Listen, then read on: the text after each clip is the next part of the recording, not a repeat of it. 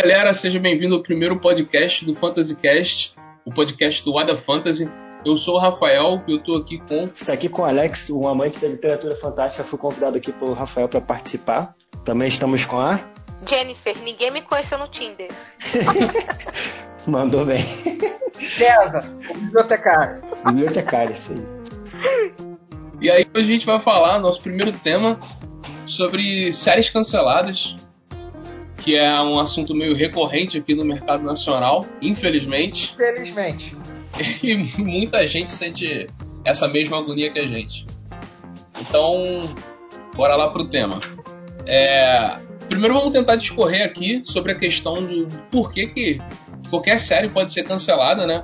Sobretudo série de fantasia. A gente vê outros tipos de série, como outros gêneros, como hot ou algum outro tipo de romântico, assim, e que continua e o pessoal faz até mais força para trazer. Então, o que vocês acham que fantasia em si, mesmo tendo um apelo grande hoje em dia com algumas séries, alguma coisa, ela pode ter esse problema?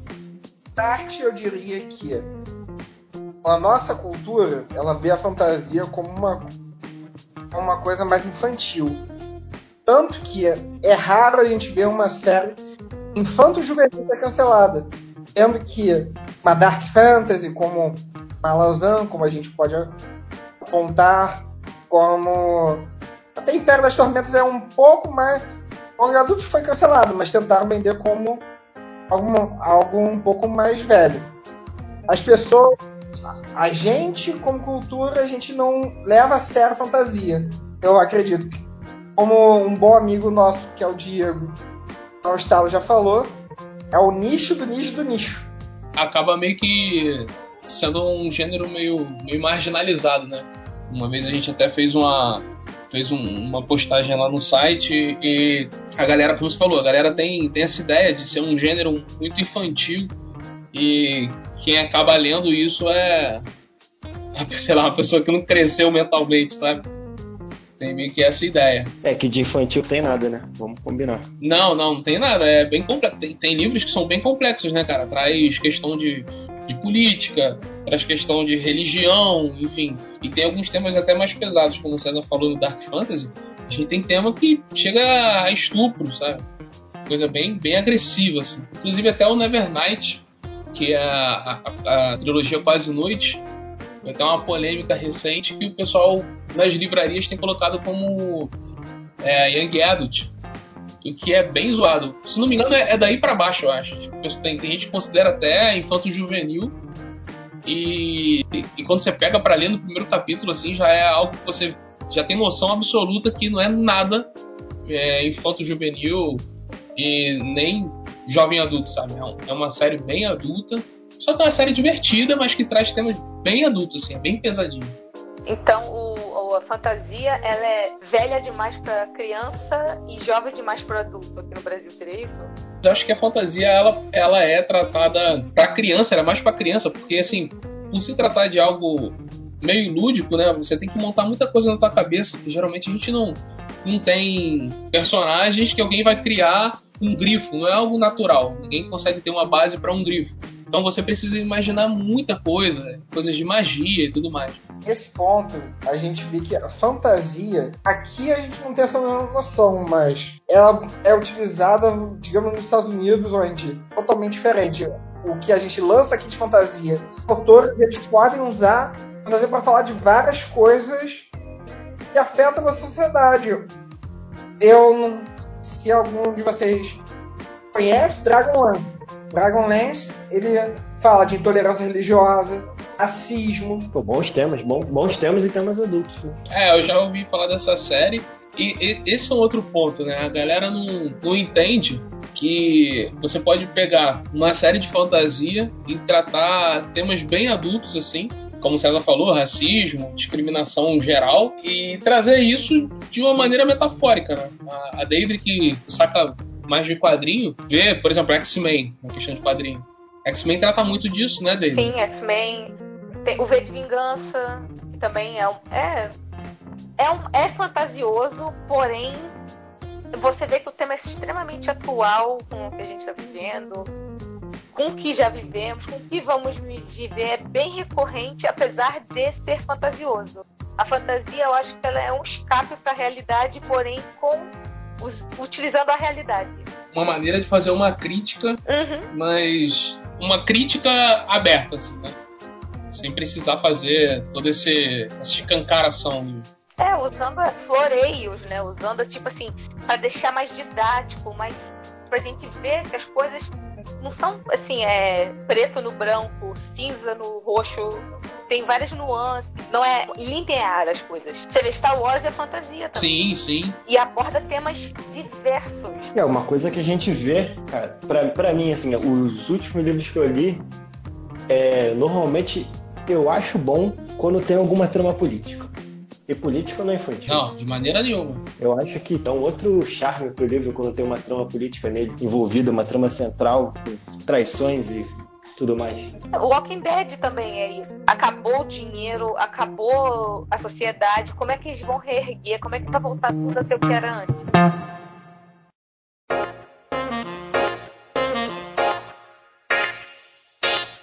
A gente, falando além desse estigma cultural, eu também aponto um dos problemas que a fantasia tem passado é o declínio das lojas físicas. Se a gente for ver, ainda falam que mais da metade das vendas de livros no Brasil, apesar de Amazon, e-commerce e tudo mais, é a loja física. E se a gente analisar, há bons e bons anos a Saraiva vem caindo, a cultura vem caindo, Senac fechou. O que afeta o mercado literário forte, afeta pior a gente, porque o nosso público ainda é menor. Com certeza. É muito complicado, né, cara? Porque, por exemplo, uma coisa que acontece muito comigo, eu vou no, numa livraria, vou no shopping, não agora, né, mas quando estava indo, né? É sempre uma passagem obrigatória ir no, no, numa livraria para ver se tem algum livro interessante e tal. Aí uma coisa que acontece comigo, eu vou lá, pego o livro, olho para a cara dele, vejo o preço e puxo o celular e comparo o preço que tá na internet. É, mas isso é geral. e, e, nunca, nunca, acho que acho que nunca das, das vezes que eu fiz isso valia a pena comprar ali. Acho que assim, depende. É, hoje, hoje a galera sempre vê. Se tem um mínimo de desconto, seja ele, sei lá, 5 reais, vale mais a pena comprar onde tem desconto de 5 reais. Porque hoje o pessoal quer ter uma estante lotada, não quer ler, basicamente não se interessa em ler. Quer ter uma estante lotada, e aí, pra ter uma estante lotada, ela quer fazer uma compra com o máximo de desconto possível para pegar a maior quantidade de item possível. E acaba que não tem como você pegar numa compra de 100 reais trazer cinco livros, numa, mesmo numa Amazon, sabe? É meio complicado. Então o que eu mais vejo é o pessoal pedindo para trazer, por exemplo, um, um, um, movimento que foi criado para trazer o volume 1 da Roda do Tempo, né, o Olho do Mundo. O pessoal foi na página da Intrínseca, inclusive negativou a, a editora. Volume 6, Rafael. Volume 6. Não, na época do volume 1, quando, quando eles não reimprimiram, não se achava mais em lugar nenhum. Ah, sim. Aí fizeram uma campanha num grupo para, acho que negativar a página e tudo mais. E, enfim, a, a editora conseguiu reimprimir a edição e o pessoal falou claramente: não, agora eu vou esperar entrar em promoção, sabe? Porque eles queriam fazer, pegar a maior quantidade de, de livros possível. Então eu acho que isso também é um problema muito sério, porque eu penso assim: você tem que pensar o que, que pode ser mais vantajoso. De repente é mais vantajoso para você trazer um livro é, de uma livraria física, pagando um preço cheio, e às vezes tem livraria física que tem promoções muito boas também. A Nobel vira e mexe faz uma ou outra promoção legal. E, ou se vale a pena você trazer de uma livraria digital tipo a Amazon. Porque o desconto às vezes pode não valer a pena. A gente está vendo hoje aí, durante a pandemia, que a Amazon está tendo problemas de entrega. Acho que todos nós estamos passando por isso agora. É, então você compra um livro, ele, ou ele vem errado, ou ele vem estragado, ele vem amassado. E de repente vale mais a pena, em momentos, não só na pandemia, isso já aconteceu comigo antes, vale mais a pena você ter a certeza e incentivar a livraria física a permanecer. É, o problema, a gente falar da livraria física, para mim, é que a Saraiva, como empresa, ela tentou se sustentar de uma maneira errada. E, gente, livros aqui no Brasil, uma parte é consignação. Vocês têm noção do que é isso? As editoras dão os livros para a Saraiva. A Saraiva, ela não tem que pagar nada de início. Ela, se quando vende, ela pode pagar até um ano depois. Aqui a Saraiva que falar, vou vender celular, vou vender smartphone. Aí que vão competir com os grandes do setor, tipo Casas Bahia, Americanas. Gente, um vendedor de livro no Brasil, o que ele tem que pensar todo mês é o aluguel da loja. Porque o, a mercadoria dele só paga e vender. É. Ô César, então você atribui os prejuízos da, da, da, por exemplo, da, da Saraiva por terem expandido o negócio para outras coisas. Eu atribuo o, pro- o problema da Saraiva aqui. Teve também a Amazon, que a Amazon, vamos ser sinceros, hoje em dia os descontos estão bem piores do que antigamente. Bem pior. Eles botavam descontos matadores. Antes era compre 3, pague 2. Agora já foi para compre 4, pague 3. Várias das promoções agora só foram para importados. Ah, o Prime, quando veio para cá, eu acho que caiu em muito a qualidade de serviço deles. Tem essas pequenas coisas. Mas o problema também foi a Saraiva, ela como empresa, eu digo, eu digo que ela não foi bem administrada. Uhum. Eu, uma história aqui no Brasil é bonito. Eu acho bonito. Eu gosto. Eu sempre, quando ia no New York, quando ia no Rio Sul, são dois shoppings aqui do Rio de Janeiro, eu fazia questão de ir na Saraiva, olhar os livros. Sentiu o cheirinho de, de página nova. E o cheiro de coisa nova é a melhor coisa que tem. Eu acho isso muito importante. Acaba te estimulando, né, cara, a querer ler mais, assim. Outro ponto também da nossa discussão de por que tem séries canceladas. Eu não, eu não sei nem contar quantas vezes eu não passei na Saraiva, eu achei um livro de uma coleção que eu tava, estava fazendo, que não teve informação nenhuma da editora, só tava ali. Mandaram Mas- para venda e sequer fizeram um esforço de botar na página deles que estavam vendendo. É um bom ponto. é, Eles, quando se trata de fantasia, eles não divulgam, né? Então, um exemplo é o Último Elo Mortal. O Último Elo Mortal eu não vi nenhuma divulgação. Nada. Nem na página, nem YouTube, absolutamente nada. Só apareceu depois do, do pessoal fazer mais um movimento para não abandonar uma fantasia, né? Mais, mais uma, uma trilogia, né? É, percebi esse gancho aí que os que são divulgados são exatamente os que a gente já conhece, que são de Brandon Sanderson, são os milhões de Harry Potters, são os Guerra dos Tronos que a gente já conhece e a gente vê os anúncios desse. Agora, ou esses que a gente não conhece, a gente continua sem conhecer. Se a gente não for atrás, se não gostar, não tem incentivo da editora da gente conhecer a obra. Não, com certeza não. Se, é, se você perguntar para alguém de fora quem é Brandon Sanderson, por exemplo, a gente aqui conhece. Ah, graças a Deus. Mas se você perguntar pra alguém aí, qualquer pessoa não vai saber falar quem é o autor. E, no entanto, ele lá fora é tá entre o, sei lá, o top 10 do New York Times, sabe? Ele é um best-seller absoluto. Se bobear, ele só concorre com o Stephen King e ele mesmo, né? Que eles escrevem na velocidade da luz. cara. É Escreve muito rápido. absurdamente. ele escreve absurdamente. E é só. é, O Brandon Sanderson só lança livro tijolo, né? Ele consegue sair da fantasia pra ficção científica e daqui a pouco ele cria uma outra situação de fantasia que todo mundo gosta, sabe? Todo, tudo que ele lança, é, o pessoal fala bem, sabe? E, e o cara consegue criar distopias, consegue criar muita coisa boa. No entanto, aqui não tem. Mesmo a gente conhecendo o autor, aqui no Brasil não é muito difundido. É o que você falou, aqui é, é batendo a mesma tecla. Aqui, se o pessoal parar para saber o mínimo de, de literatura fantástica, é Harry Potter, Jogos Vorazes. Isso tudo porque é a galera que já meio que cresceu na época que os filmes estavam fazendo sucesso, né? É, e às vezes tem coisas que a gente gosta e a gente nem sabe que tá lançando, porque só simplesmente foi o que, o que acho que foi o César falou. Chega na livraria e tá lá, você vê. Você nem sabe que tava ali antes. E uma, uma coisa da- das livrarias físicas também, né? As grandes, a Saraiva e a Livraria Cultura, é que ambas estão em processo de recuperação judicial. Ou seja, se elas não, não tiverem um, um processo de, de melhoramento no- nos próximos. Não sei, não sei quanto tempo que é, são 18 meses de recuperação judicial, acho que eles começaram no final de 2018. Se eles não conseguirem se recuperar, vai, vai, vai se decretar da É, a falência. Saraiva já, já tá devolvendo os tudo.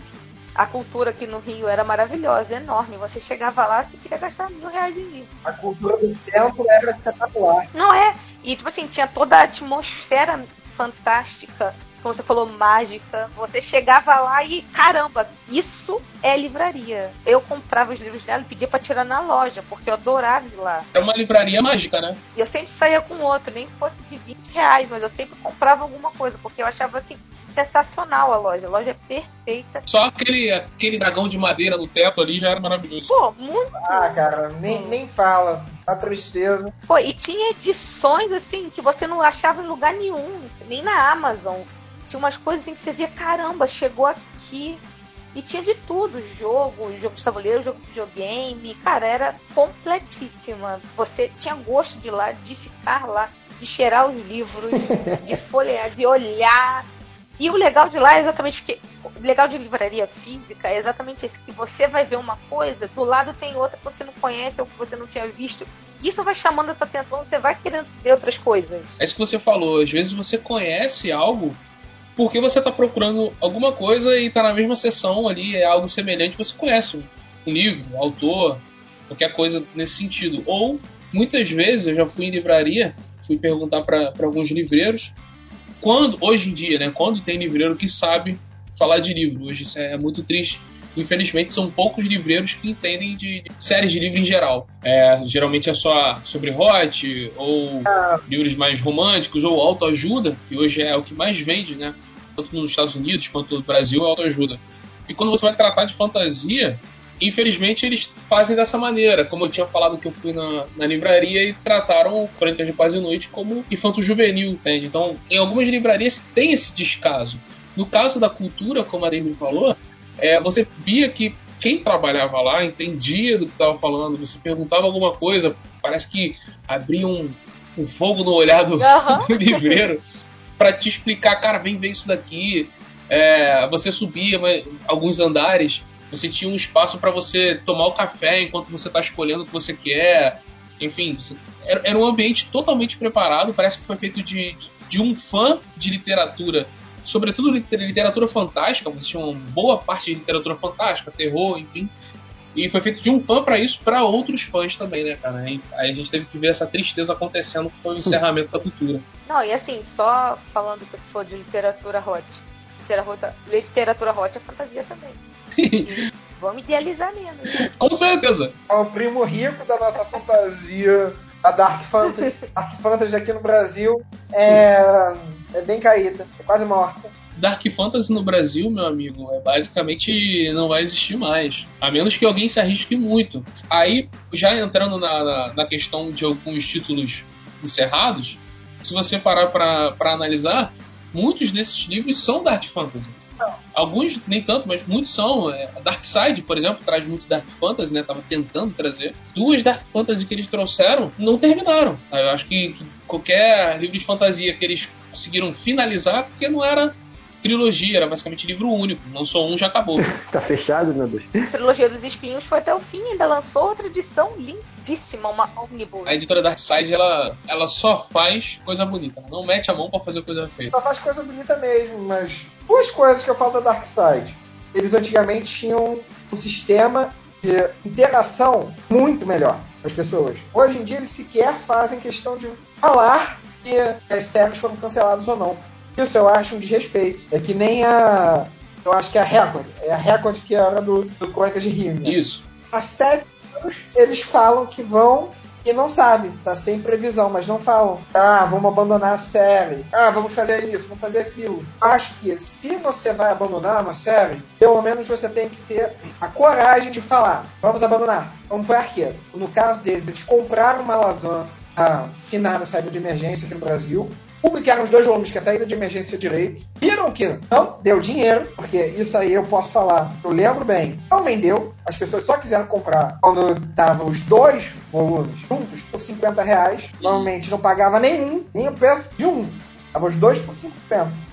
A semana que vi isso, cancelou. Pelo menos eles falaram, cancelamos, não vale o investimento. Aí agora as pessoas estão comprando em português de Portugal, em inglês. No meu caso, eu tenho quase toda a coleção agora em espanhol, consigo ler, mas pelo menos eles não deixaram as pessoas Esperando. na mão. Eles, eles pelo menos deram uma satisfação, né? É, isso, é, isso faz. Olha, isso que o César falou faz total sentido. Se não vai trazer, ok, é só avisar, porque a pessoa fica na expectativa e nunca, e nunca chega a uma resposta. É, é melhor você falar assim, ó, não dá, gente, desculpa, deu, é, sei lá. Melhor falar do que deixar essa ansiedade. Isso também conta para quem quer apoiar, gente.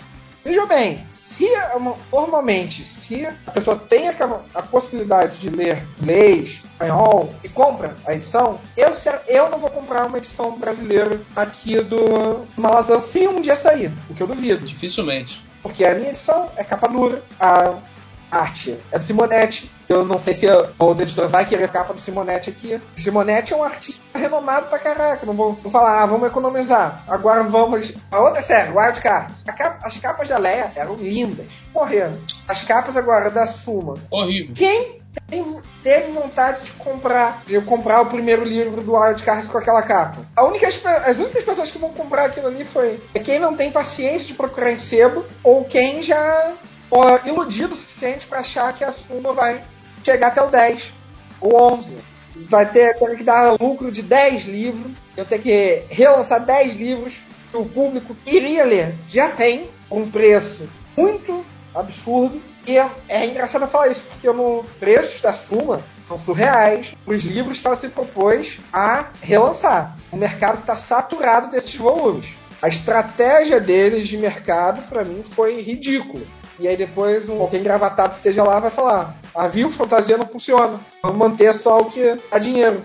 Pois é, né, cara? A gente vê que o marketing ele vai além de você fazer a publicidade, né? Como você bem falou. Que tipo de contrato é esse que você precisa lançar tudo que já foi lançado aqui? Ou, como você citou aí, no caso Game of Thrones, a Suma relançou Game of Thrones, a, a Crônica de Gelo e Fogo, no caso, né? Sendo que já tinha lançado pela lei aqui em dois formatos, um formato maior e o formato que tem agora, que eles não fizeram nada, pegaram exatamente a mesma capa, botaram só o logo. Tem que se pensar, né, gente? Com certeza. E, e tem, tem uma galera que não sabe. Eu vi muita gente perguntando, por exemplo, quando sai na Via Arcana e tudo mais, tem gente que não sabe, mas é que a, a Suma de Letras assumiu um contrato, né, César? Um contrato que ela precisa relançar tudo o que foi lançado, por exemplo, da Robin Hood, para poder chegar aonde a Leia parou, não é isso? É, pelo menos foi o que informaram. Agora, vejam bem, vai ter que ter uma venda considerável. Toda a saga do assassino, eu duvido. Também duvido. Até porque teve uma, uma mudança bem radical de um pro outro. Não foram só as capas, né?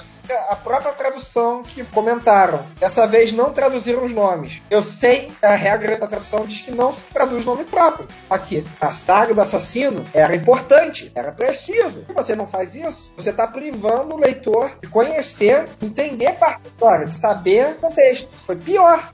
Pior e agora depende da saga aqui. Tem que, tem que vender o suficiente para vender três os três vêm e depois ainda vai ter que lançar o navio arcano para vender bem. O navio arcano, que é enorme. E um dia do lançar vai ser mais de 100 vai ser 150 e está 200 reais para vender. Alguém vai comprar isso? E isso sem contar que até lá, quem tava à espera do segundo, né, cara? Se não me engano, acho que é o navio insano, já vai ter esfriado totalmente. As editoras, quando fazem isso, matam a, a vontade das pessoas continuarem. Nem eu falei. Se alguém lançar Malazan aqui, que eu não vou comprar. Rafael, se lançar o Círculo das Trevas aqui, que nem a gente conversou, se for alguém, alguma diferença da Darkseid falar, vou lançar uma capa comum, você não vai comprar também. Não, não compro. A edição é melhor. Tava até falando com a, com a Jennifer nesses dias agora atrás. Poucas edições nacionais são mais bonitas do que edições gringas, né? Eu acho que a Dark Side ela é muito boa em fazer isso. O Ciclo das Trevas é um exemplo. Apesar de ser uma edição bonita, a edição internacional, a edição é, americana ou inglesa, a Dark Side conseguiu fazer todo um trabalho gráfico de lombada que você tem, de verniz localizado na guarda da capa, é, é muito bonito. Então acho assim, mesmo tendo, eu tendo adquirido recentemente as versões internacionais, acho que se a Dark Side lançasse nesse padrão, eu acho que eu até pegaria para completar. Eu acho que é uma edição muito bonita para ser na estante, mas eu acho que a Dark Side não vai lançar isso, até porque eu não fui o único a perguntar um milhão de vezes para eles em qualquer meio de comunicação. Eles não dão atenção, eles só falam a mesma coisa, que não há previsão, não há previsão.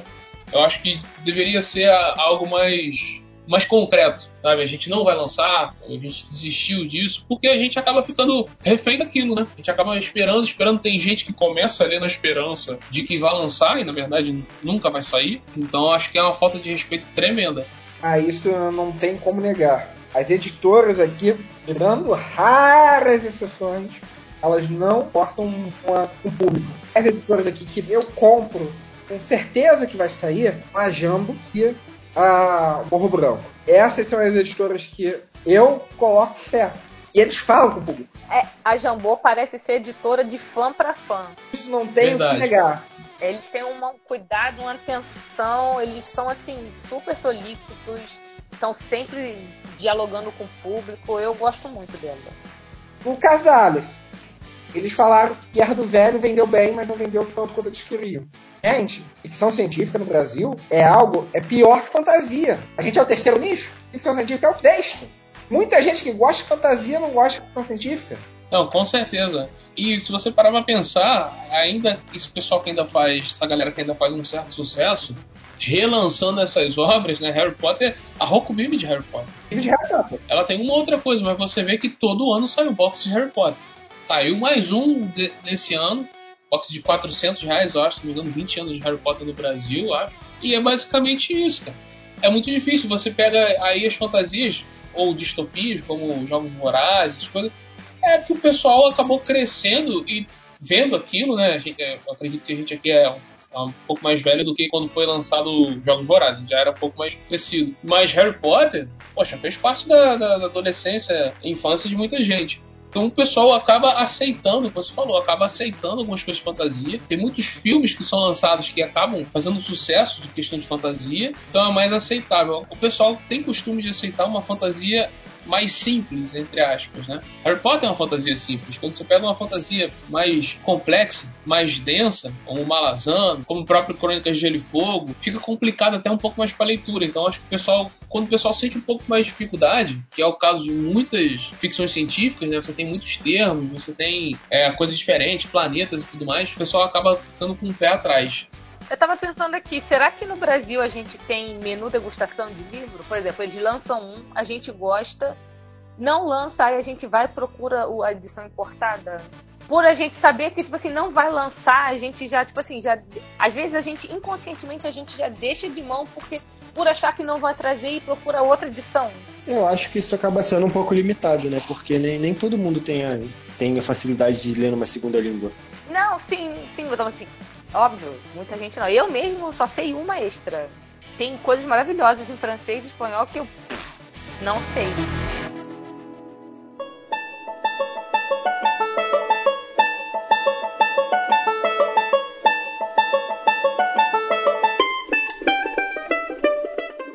Falando francês, quadrinhos, fantasia em francês, pelo amor de Deus, que coisa, que coisa maravilhosa. Eu consegui achar em espanhol para ver. É fenomenal o mercado lá de fantasia também. É, eu tenho uma saga, tem uma série, eu não sei falar em francês. Foi a Jupati que lançou. Eu acho que é L'Enfance de Troy, não sei como é que se fala, não sei francês.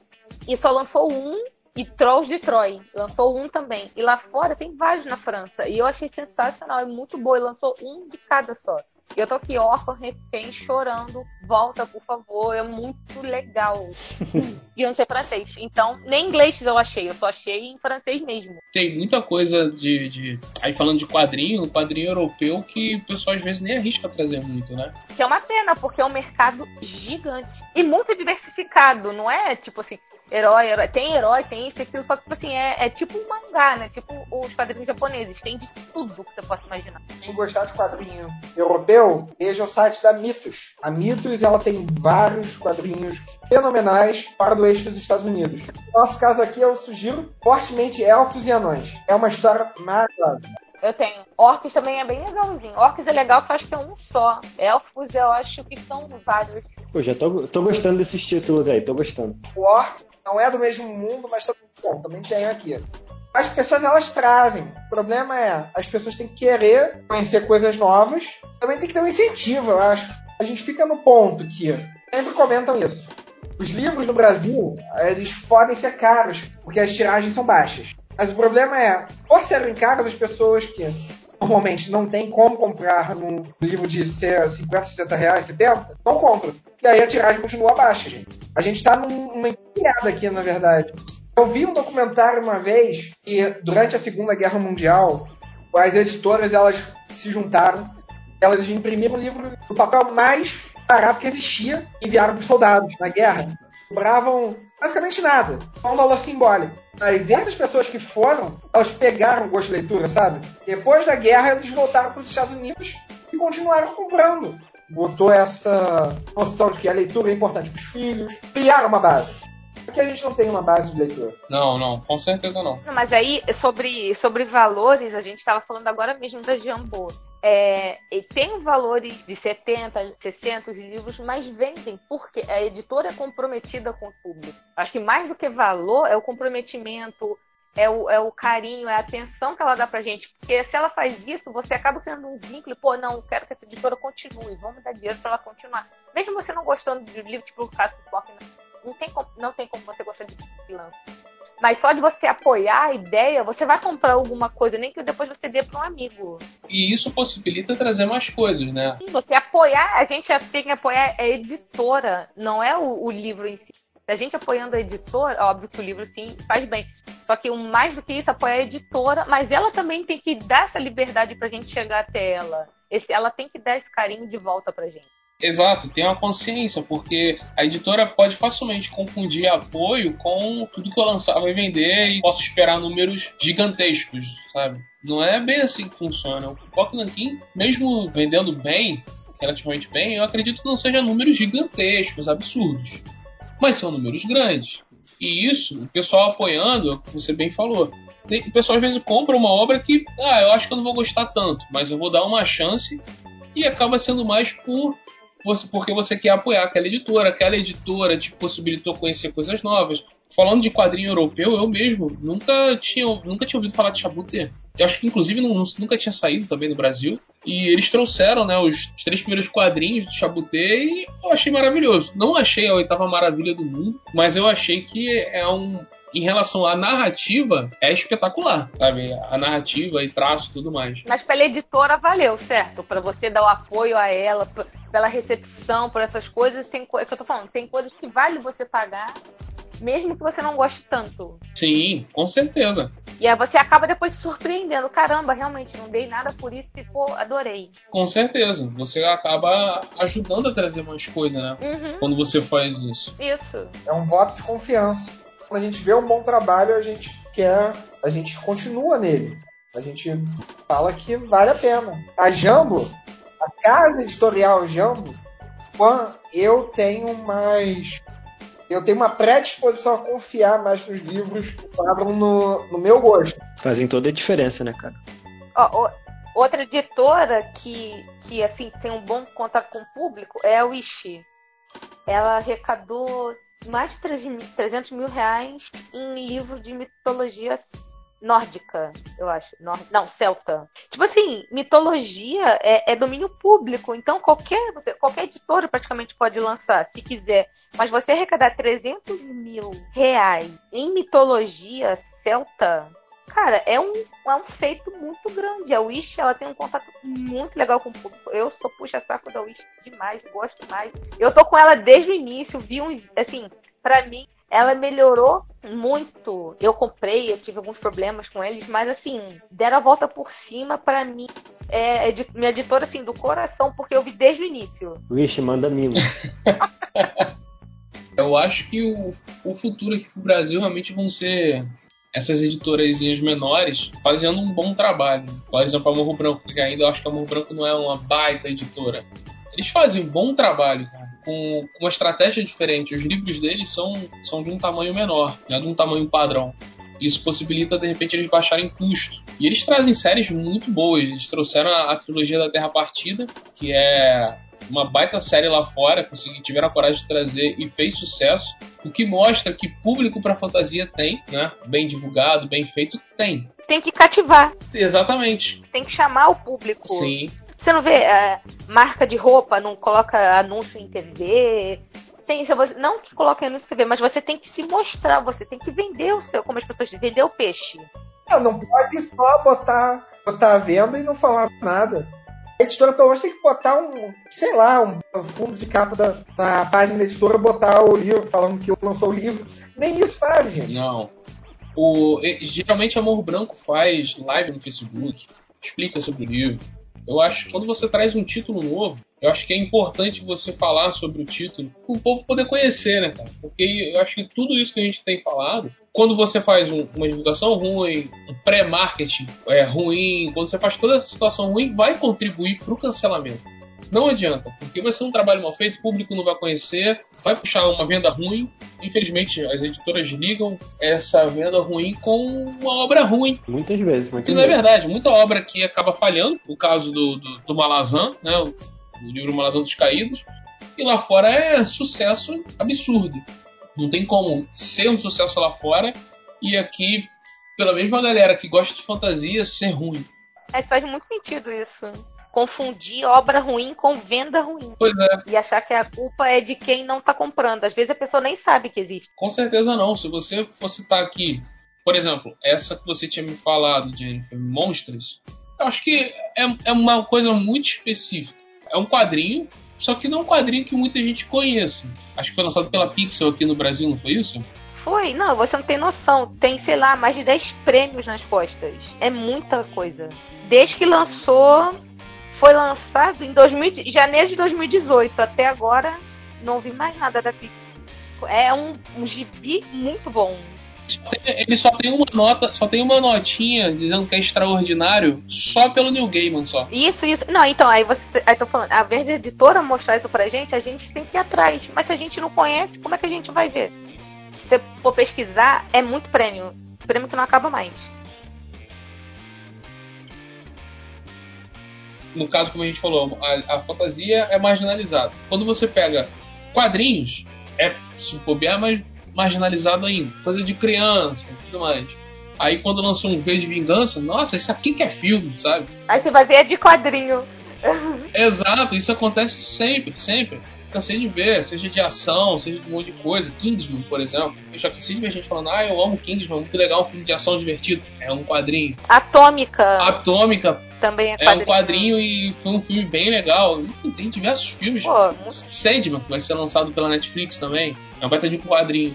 Só que o pessoal acaba não marginalizando, acha que é bobeira. E quando você pega um Monstros desse, que é uma- um Dark Fantasy, ou você pega, por exemplo, Fábulas, pessoal acha que quando você, tá- quando você fala o que, do que se trata Fábulas, todo mundo acha que é, é bobeira.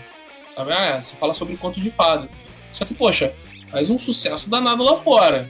É por algum motivo. O mundo lá fora, fora do Brasil, não é todo mundo criança. Não é todo mundo, sabe? Gosta de bobeira. Tem algum motivo de ser bom. Mas aqui no Brasil a gente ainda tem esse, esse problema muito enraizado, né? É, mas assim, nem tudo tem que ser épico. Às vezes você só quer ler uma fantasia pra passar o tempo. Tipo, sei lá, o filme lá, História Sem Fim. É um filme, cara, você vê, é lá, é leve, mas tem fantasia, tem, tem, tem tudo que a gente precisa, mas não é um Senhor dos Anéis. Eu tô falando dos filmes, eu não li o livro ainda. Mas agrada. Sim, com certeza. Às vezes a gente só, é o que você falou, às vezes a gente só quer se divertir. Como se a gente fosse ver um filme, eu só quero ver um filme pra rir. Você vai ler um quadrinho ou um, ou um, um livro pra rir, se divertir, depende muito do que você quer, né? Exato, pra destressar. Ah, que é chato, pô, quero me divertir. Desligar o cérebro e ser feliz. É bem isso.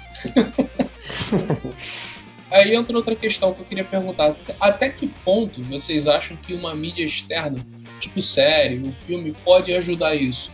É como o César tinha falado antes. É, a Roda do Tempo tava para estrear uma série. na- acho que na Amazon ou na Netflix, agora não sei. Tá bom. Na Amazon, isso. E até que ponto isso pode ser benéfico para poder a intrínseca querer investir de novo, sabe? Tem dois pontos. Uma série, ela faz uma diferença muito boa. Game of Thrones é um livro. Ele estava em quê? Ele foi lançado primeiro, se não me engano, em 91. 90 alguma coisa. A Leia trouxe pra cá, ainda não tinha nem lançado. Ainda não tinha nem lançado a série. A Leia lançou sem divulgação nenhuma. Eu comprei o primeiro. Ah, mas aí quando lançou a série, todo mundo quis comprar. Eu lembro de filas e filas e filas para comprar o livro 3, mesmo com preço de 50 reais. As pessoas gostavam. Mas aí o Leviatã desperta. Dale. Teve série, e aí? Cancelou no primeiro. Não vendeu quase nada. Tem um outro também que acho que teve série pela Netflix, que é uma de ficção científica, e eu não vejo falando que vendeu muito, né? É o Carbono Alterado. Mas fechou a trilogia, pelo fechou. Eu não sei se tem mais, mas fechou a trilogia, pelo menos. Ah, então menos mal. Mas eu nem sabia que esse era livro. Carbono Alterado é livro. Aí. Não sabia, não sabia. É pra você ver a divulgação. É, pra tu saber, tu falou agora eu fiquei assim, ué. Ah, em contrapartida tem a Umbrella Academy, que é da Devir e tá em seriado no Netflix. Eu não vejo divulgação da Devir do gibi. Pra divulgar o gibi, pra impulsionar. Tipo assim, e o desenhista, o ilustrador é brasileiro. Então poderia fazer alguma. alguma. O marketing é em cima disso. Seria muito interessante. Sei lá, fazer aqueles bookplate, que a gente adora bookplate. fazer isso, chamar o público. A Devi, tá- eu acho assim, bem, eu não vi, eu acompanho a Devi nas redes sociais, mas eu não vi nenhuma comoção sobre Umbrella Academy. Que é absurdo, né? Ainda mais falando que vai estrear daqui a dois meses a segunda temporada. Tinha que estar enchendo a página no Facebook com promoção, falando da história. A gente tem um outro exemplo aqui de série que aí. Eu não sei se, se isso vai acabar ajudando, mas o Lock and Key, Esse gibi é muito bom. que saiu pela Netflix, a série que saiu pela Netflix. E ela é uma série de quadrinho lançada aqui no Brasil pela Geektopia, que se eu não me engano é um selo de quadrinhos da Novo Século. Eu já tenho um certo problema com a editora Novo Século em relação à divulgação. Ela é escrita pelo Joey Hill, filho do Stephen King, e na verdade ele já tá lá, lá fora, ele já tá bem avançado, e aqui eu acho que são só dois ou três volumes, né? Tá completo já, eu já comp- eu tenho completo. São três. São, não nacional seriam é, seis edições. Eu tenho com. São três. Mas o teu não é nacional, né? O teu é. Não. Nem, nem, nem tinha noção que ia lançar aqui quando eu comprei. Pois é, aqui é o selo da Novo Século que a gente tá passando esse perrengue com divulgação. No caso da trilogia que eles lançaram, o último, o último volume, o último Elo Mortal, todo mundo na comunidade reclamou que não houve um segundo sequer de divulgação. Cara, o mesmo, o mesmo problema, né? Quando a editora tenta passar de livro para quadrinho e a gente tem a mesma questão, a gente vê que o problema não é a obra. E sem contar que a, essa série que eles lançaram, essa trilogia, ela tem um spin-off. Ou seja, para eles lançarem esse terceiro capengando, significa que nunca vai ser um spin-off aqui. Nunca. Mas assim, a gente acaba que não se configura uma, um cancelamento, né? Só um. Eles não acham vantajoso lançar isso aqui. Só uma tristeza, né? Só, Só uma É. tristeza. só uma. Só uma tristeza profunda de saber que a gente nunca vai ter o material completo do autor. Mas é isso, gente. Eu acho que deu pra ter uma boa ideia, né? Do, do que a gente queria falar, né? Bem, gostei. Faz o, faz o, faz o encerramento. A força esteja com vocês, meus amigos. Que não faltem estradas para as suas aventuras. Então, aqui encerramos o nosso FantasyCast. Tem como você, tipo assim, é, a voz ir sumindo? É, então, vai, vai, vai, vai sumindo a voz. É tipo o disco dos anos 80, né? Que acabando a música assim, ah, baixinho. Isso aí. Sensacional, isso aí.